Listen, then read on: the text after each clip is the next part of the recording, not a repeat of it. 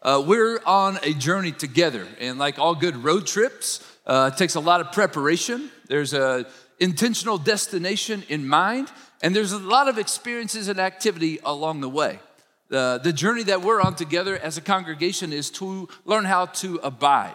And we've been discovering what it means to abide by looking at the life of Jesus and kind of listening into a conversation he had with his 12 disciples in the upper room. It was actually the night before he was crucified. And in that moment, it was recorded by John in John 15. You can turn there in your Bible that you brought this morning, or if you want to use the one in the seat back in front of you. We see Jesus at many times in his life and in many different ways model for us what it looks like to have an endearing intimacy with God to love others sincerely, and also to engage in the mission that God gave him. We see him reveal that in all different ways. And so we've been working on this definition about what it means to abide. And that definition is that abide means to nurture an endearing relationship, intimacy with Jesus, to foster a sincere love for others, and to join or engage in God's mission. And that's taken from Jesus' words found in John 15. Jesus said these words in verse 5. He says, I'm the vine and you are the branches. If a person abides in me and I in them, they'll bear much fruit. Apart from me, you can do nothing. Today, we want to look a little bit more at what Jesus means uh, when he says abide. And we see these three movements there. These three movements are not optional, they're not passive either, but they're active and they're transformative as we pursue uh, living and loving like Jesus. Look at the first one. Let's go to that definition. Jesus says, uh, or we're, we're learning what it means to nurture an endearing relationship, intimacy with God. It's about being with God by engaging in His Word, by learning His heart, His character, by learning His ways and His will in the world as well as for our lives. It's about seeing fruit produced in our life, and that fruit is produced by the Holy Spirit and it reflects the character of Jesus. It's the fruit of righteousness.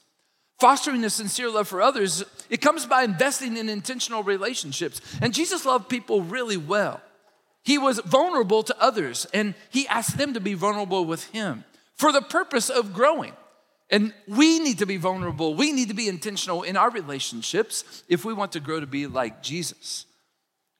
God has given us a perfect example to follow in how to love others, and that was the way he loved us. And that love expands past our own needs or our own comforts, comforts into the lives of others. We've shared over the past couple weeks just some very practical action steps we can all take, some resources that are available for us to nurture this enduring intimacy with God, to foster a sincere love for others. And I hope that if you haven't been here the last three weeks, that you'll take the time to go to the Abide page that we've created and just listen back to some of the messages from the past couple weeks as myself and several of my teammates have, have tried to unpack what it looks like to abide. We've told you for several months now that this is our focus for the entire year. And so I hope by now you're beginning to just kind of get a picture of what it looks like to mean to abide. I hope by now you're already beginning to abide in a deeper, more meaningful way. Today we want to look at this third movement, engaging in God's mission. And I'd like for us just to read from the Gospel of John, John 15, and we'll start with verse 5 and just continue all the way down through verse 17. If you don't have a Bible, you can follow along on the screen. This is Jesus talking, and he says this I am the vine, and you are the branches. If you remain or abide in me, and I in you, you will bear much fruit. Apart from me, you can do nothing. If you do not abide in me, you're like a branch that's thrown away and withers. Such branches are picked up and thrown into the fire and burned. If you abide in me and my words abide in you, ask whatever you wish, and it will be done for you. This is to my Father's glory that you bear much fruit, showing yourselves to be my disciples. Verse 9, Jesus says this As the Father has loved me, so I have loved you. Now abide in my love. If you keep my commands, you will abide in my love, just as I have kept my Father's commands and abide in his love. I've told you this so that my joy may be in you and your joy may be complete. My command is this love each other as I have loved you. Greater love has no one than this to lay down one's life for one's friend. You are my friends if you do what I command, Jesus says. Verse 15, Jesus says this I no longer call you servants because a servant does not know his master's business. Instead, I've called you friends. For everything that I learned from my Father, I've made known to you. You did not choose me, Jesus said, but I chose you and appointed you that you might go and bear fruit, fruit that will last. And so, whatever you ask in my name, the Father will give you. This is my command love each other. From Jesus' words as well as his actions, we see a full picture of what it means to abide. Jesus was intentional about developing, nurturing intimacy with his Father. He knew God's word and he knew how to apply it to his own life, but also to the world around him. He engaged in meaningful conversation with God through prayer. And Jesus was known for how he loved others. He was compassionate, he was merciful, he was kind, he was honest, he was engaged, he was humble, focused, he was vulnerable in his interactions with others. And Jesus was laser focused on the mission that God had given him. This mission he had received from God is referred to in John 15 in this section as laying down his life for his friends. We can learn a lot from Jesus about how to abide. He is very clear that part of his mission here on earth was to serve as an example, but also to equip us or to teach us how to abide. Jesus says, Everything that I've learned from my Father, I have shared with you. Now, he says in this moment, friends, he call, or he calls them a different word. There's a progression that we begin to see in the way that Jesus relates with his disciples. In verse 15, he says, I don't call you slaves, but I call you friends. And he mentions some conditions, some qualifications of this newfound relationship that he's offering to them. He says, Friends lay down their life for each other. Now, the disciples were going to see this play out in the next 24 hours. And I don't think they would fully realize it until after his resurrection. But in this moment, he says, This is how friends behave. This is how friends interact. This is how friends treat each other. Friends are not slaves, he says, and he distinguishes between the two. He said, Slaves, they obey out of obligation. Friends still obey or respond to instruction, but they do so motivated by love. He says a friend has a different level of relationship with the person who is passing out the instructions. As I said, a slave, they just obey because they have to, but a friend, it, it, it's because they want to. Christy and I received some really helpful parenting advice when our kids were little. They said, you should always, when giving instruction or providing discipline, provide the moral reason why or the biblical reason why. They said if you're giving your kid an instruction, you should be able to trace it back to God's word and be able to speak to why that instruction or why that rule is important. If you can't, you might second guess yourself or think about the rule or the law a little bit more. Also, when disciplining your children, if you can point them back to God's word, it speaks to the foundation as well as the authority of God's word in their life. It grounds your parenting in God's word. Let me just speak forthright. It doesn't automatically produce obedience, okay? But it does limit the frustration and a little bit of this, like, where do I start? How do I do this? The kid didn't come with instruction manual, right? It equips the parent and lessens their frustration, but I've also seen that in the eyes of my children. It, it comes from compassion, it comes from love, and it demonstrates both of those. As I said, it doesn't make obedience uh, automatic. But this relationship involved, it provides motivation. Jesus told his disciples, You're my friends. I've chosen you. I want to share with you all that my Father has told me. You know the heart of my Father, so I'm encouraging you. I want you. I'm instructing you to obey. Now, this isn't the first time in the Bible where we've seen this correlation between relationship and obedience. In the Old Testament, God established a covenant relationship with this guy named Abraham, and it was for a purpose. God says, I want to bless you so that you will bless all nations, or all nations will be blessed through you. God told Abraham that he was going to give him as many descendants as the stars in the sky or the sand on the shore. And at this point, when God made this promise to Abraham, he had this many children zero. But then God, in a miraculous way, provided the first descendant, this guy named Isaac, right? And almost before he was even matured, God says, Hey, I want you to take that one descendant, that only descendant you have. I want you to go to a place called Moriah, a mountain, and I want you to sacrifice him to me. And Abraham had to scratch his head, like, all right, this doesn't compute, God. How am I going to have that many descendants if you're going to ask me to kill the very first one, right? Abraham didn't understand why. But because of the relationship, he obeyed. He said, Hey, son, let's go on a road trip.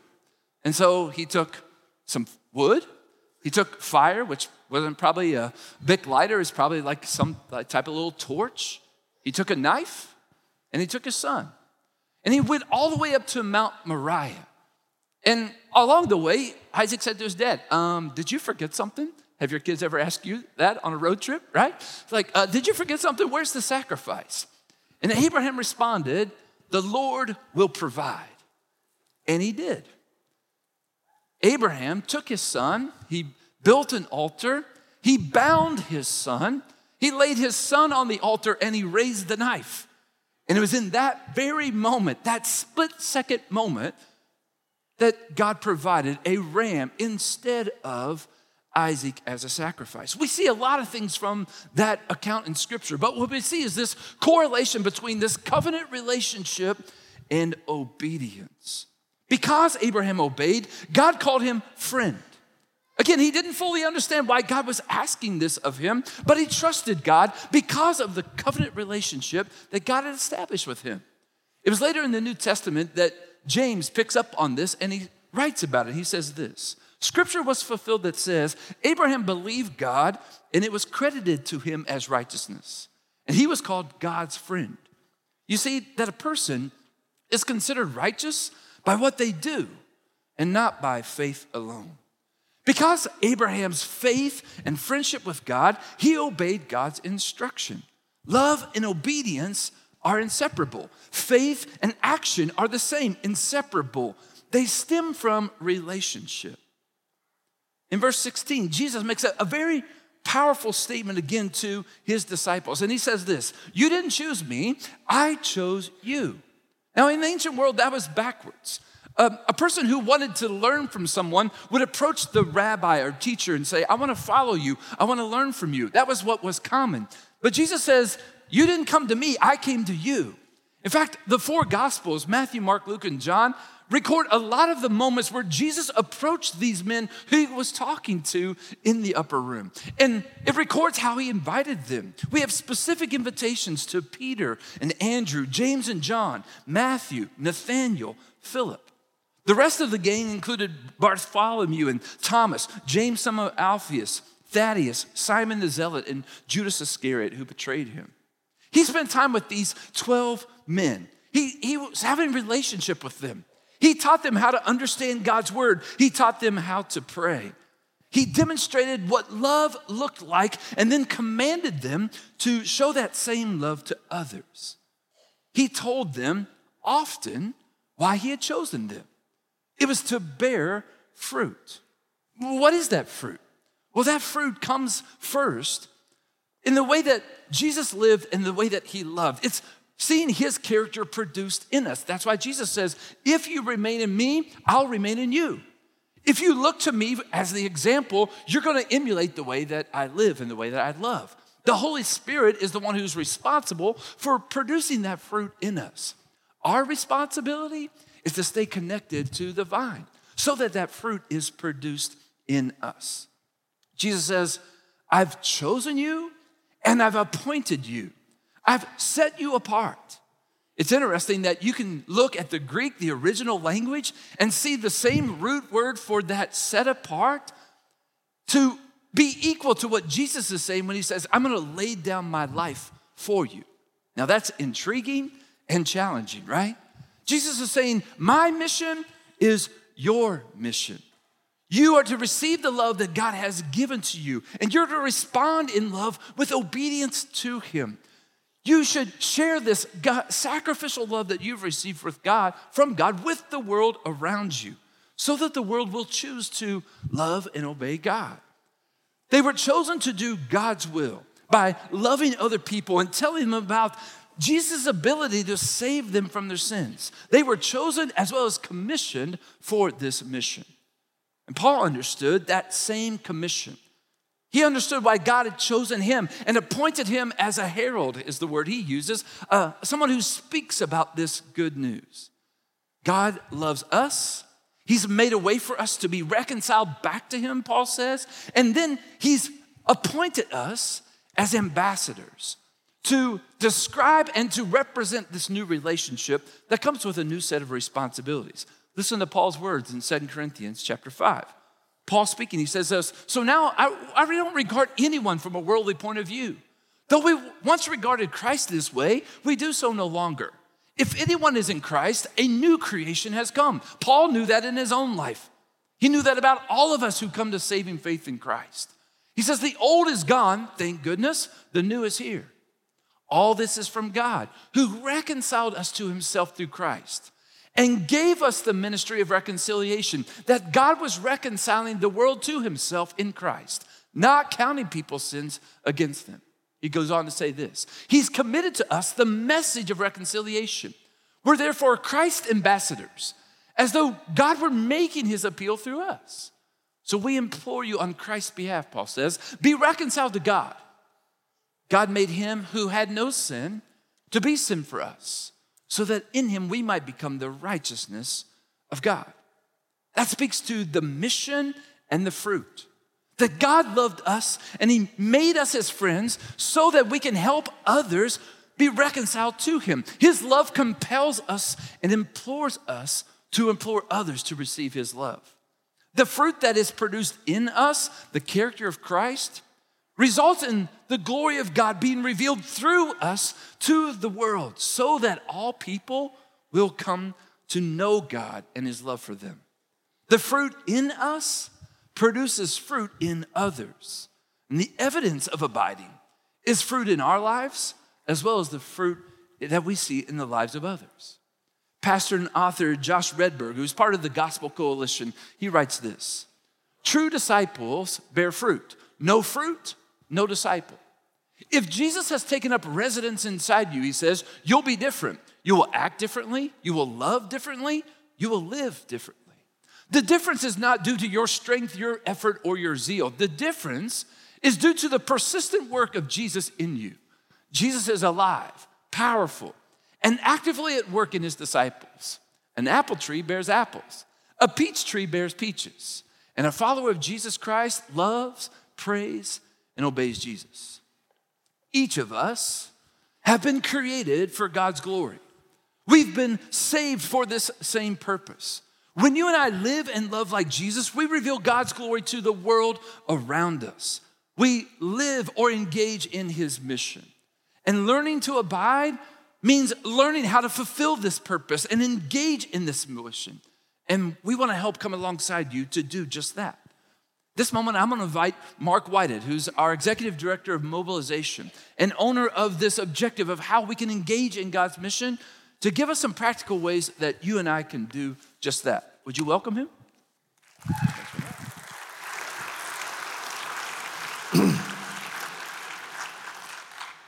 well, if you were having a cup of coffee with a friend and in the midst of conversation, that friend said, What is the purpose in your life? That's a great question. Might cause us to ponder a little bit. But it's a question that we all need to consider in every season of our lives. Because whatever, the, whatever our purpose is, that's how we're making like major decisions and priorities with, within us. And so our purpose in life can be you know, significantly reformed and re-examined along our lives as we kind of go through different seasons in our lives. And so, with that, then, as we now are kind of focusing on this, you know, how to, how to grow in abiding with God, this is a great time for us to, like, uh, you know, to, to, to grow in and, and then ask God those questions uh, regarding our purpose and our priorities. And so, so, as Phil mentioned earlier, we want to flourish in new ways in our abiding with God as we you know, through nurturing, enduring intimacy with God, through fostering sincere love with others, and then also then engaging in God's mission. Now, Phil previously unpacked a few moments ago from John 15 when Jesus told his disciples, I have chosen you and appointed you to bear fruit, fruit that will last. And so, you know, that is possible because we are God's daughters and sons through what Christ did on the cross and resurrection. And that is possible because we now have His Spirit living within us to empower us. Then, as we then keep in step with God in living out our lives and bearing fruit, then along the way by His power. And so, one of the things that Jesus did was He taught His disciples how to pray. And one of those kind of famous prayers, or what we often call the Lord's Prayer, I want to focus on a phrase from there just for a few moments.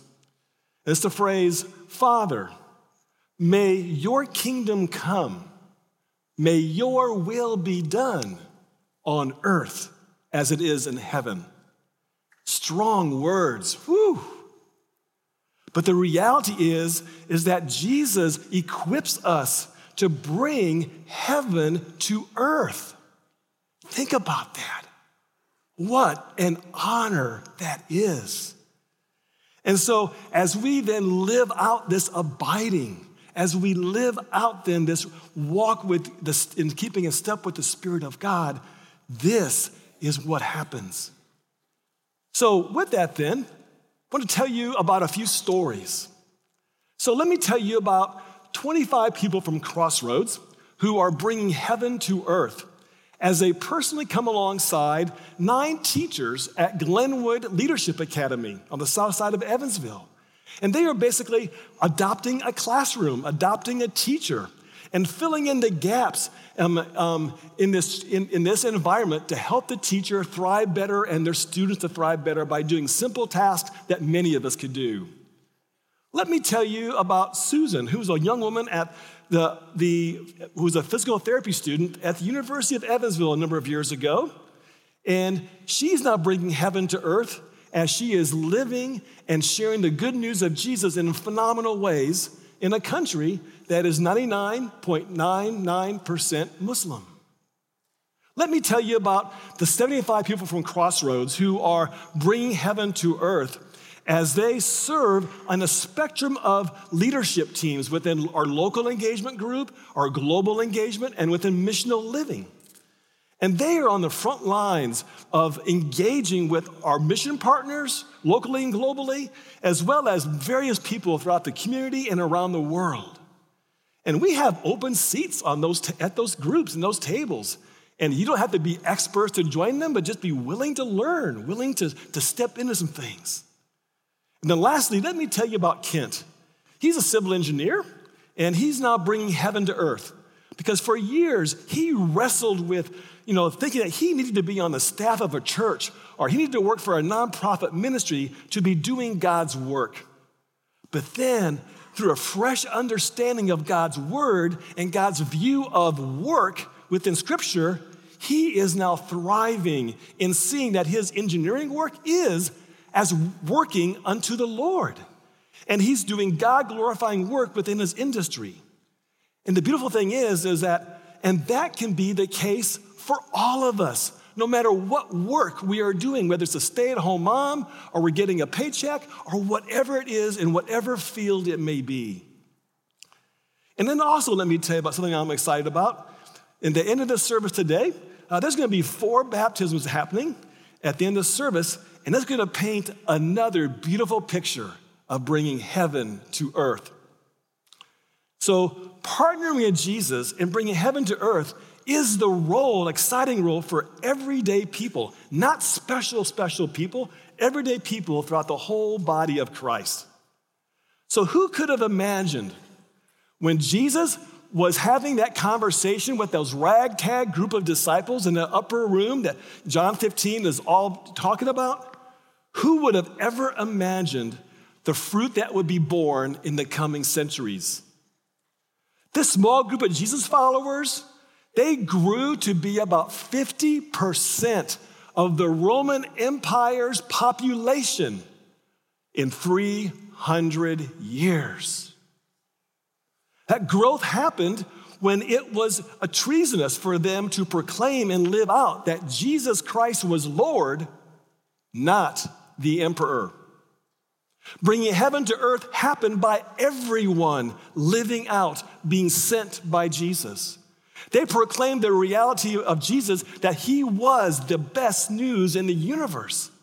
Their lives demonstrated that Jesus and, and his power and love has set them free from their guilt, from their shame, and from their fear because Jesus is greater than our guilt and our shame and our fear. And lives were transformed by Jesus.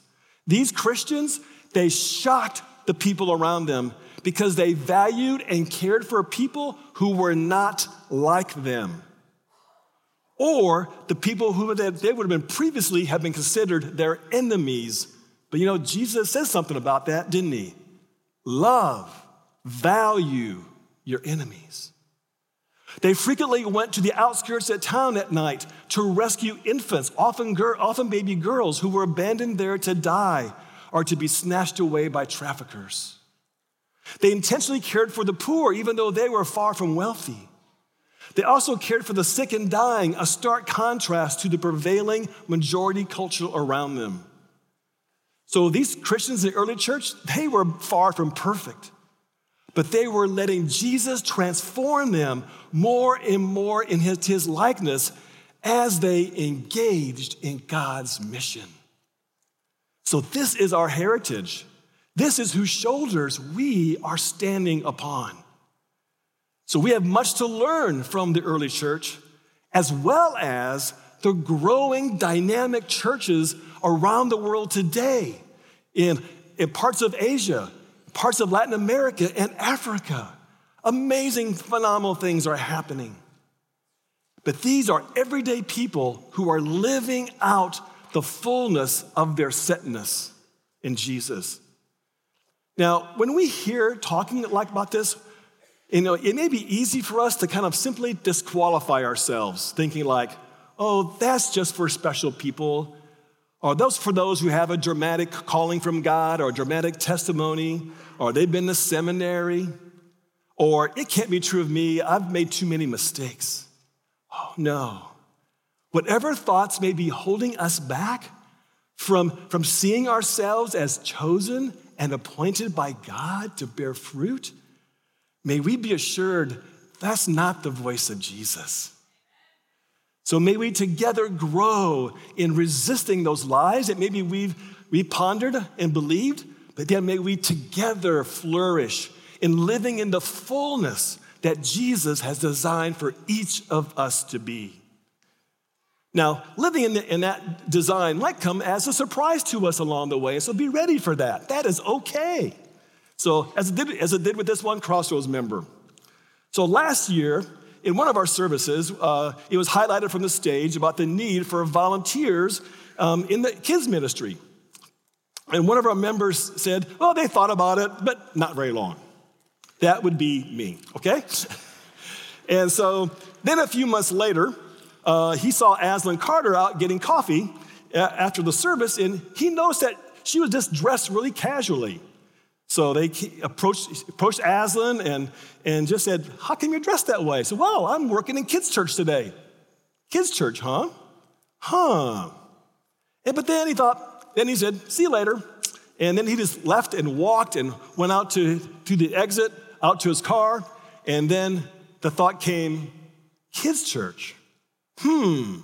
He turned around, came back in the doors, and uh, went and found Aslan, and, uh, and then said, uh, Is there something I can be helpful with in kids' church? And she said, Follow me. Sounds like Jesus, doesn't it? and so they walked back there, and uh, Aslan introduced her to some folks. He got signed up. He started shadowing one of the teachers. Then, after a background check and some training, he was put on the rotation of of, of, of teaching a kids' church. And then months later, had a conversation uh, with somebody here, and you know, I said, you know what? Turns out I'm pretty good at relating with kids. Said, that's nothing I was trained for with my career, but sometimes God just wants us to be willing and present. That's a good word. Years ago, a friend of mine told me this. He said, Mark, 90% of following Jesus is showing up. How true. So, this past November, we on our Vision Sunday, uh, we, we took a, like a church health survey and, a, and an assessment kind of thing. And over 700 of you filled out this church health survey. And um, our, our hope was accomplished just to gain a, a, a clearer picture of our body. One of the questions on the survey was about the frequency of serving in any capacity. And there's some very encouraging uh, statistics and numbers in that with, with those questions. And uh, regarding serving both within Crossroads, within the walls, as well as outside the walls. but one statistic was very intriguing, as, and we just appreciated your honesty with this.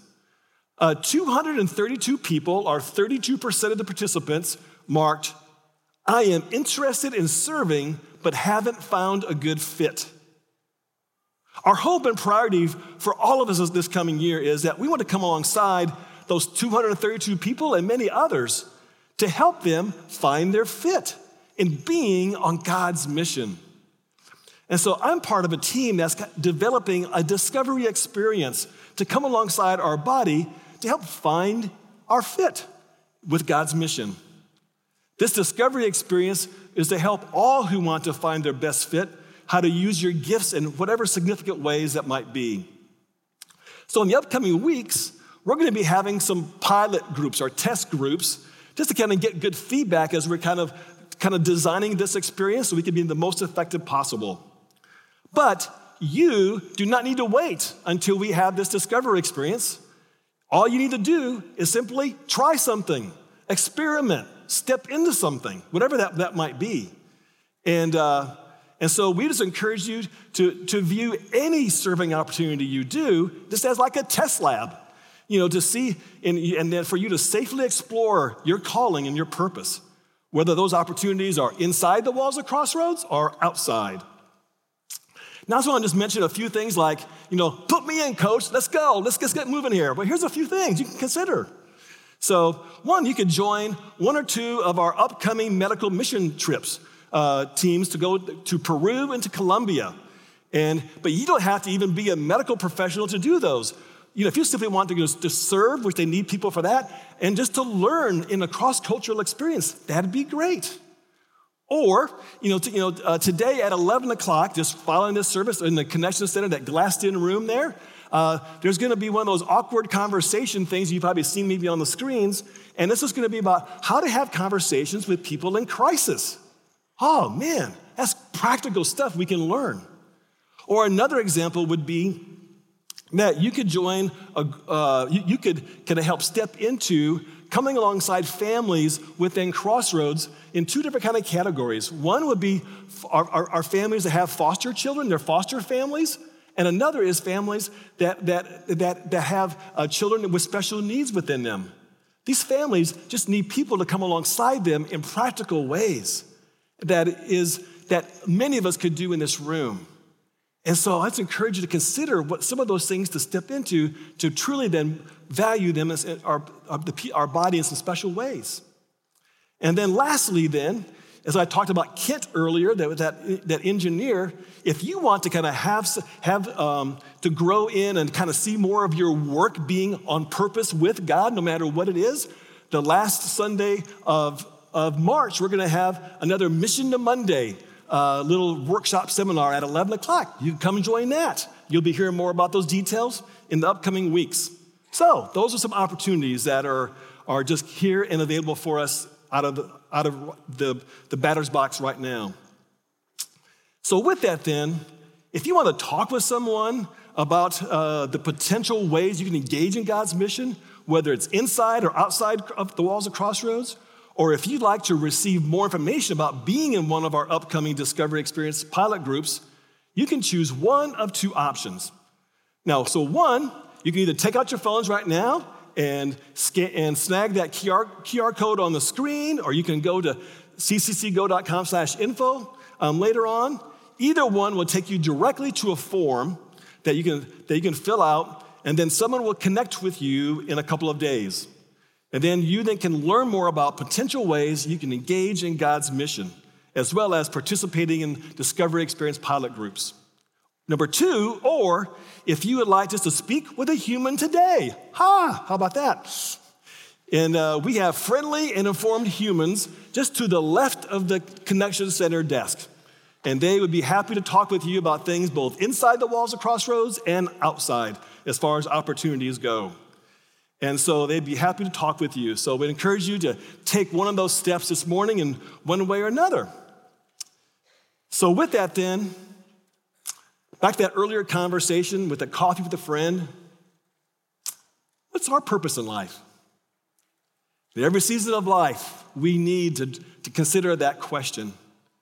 And I, you can be confident that as you draw near to God with that question, as you draw near to God in growing and abiding, He will draw near to you, as James 4 is very clear about. God wants to walk with you on this, in this journey. So, in closing, I just want to speak a prayer over, over us, with us, that was taken from uh, the Lectio 365 app. So, let's pray. Father, help us to live this day to the full, being true to you in every way. Jesus, help us to give ourselves away to others, being kind to everyone we meet. Spirit, help us to love the lost, proclaiming Christ in all we do and say. Amen.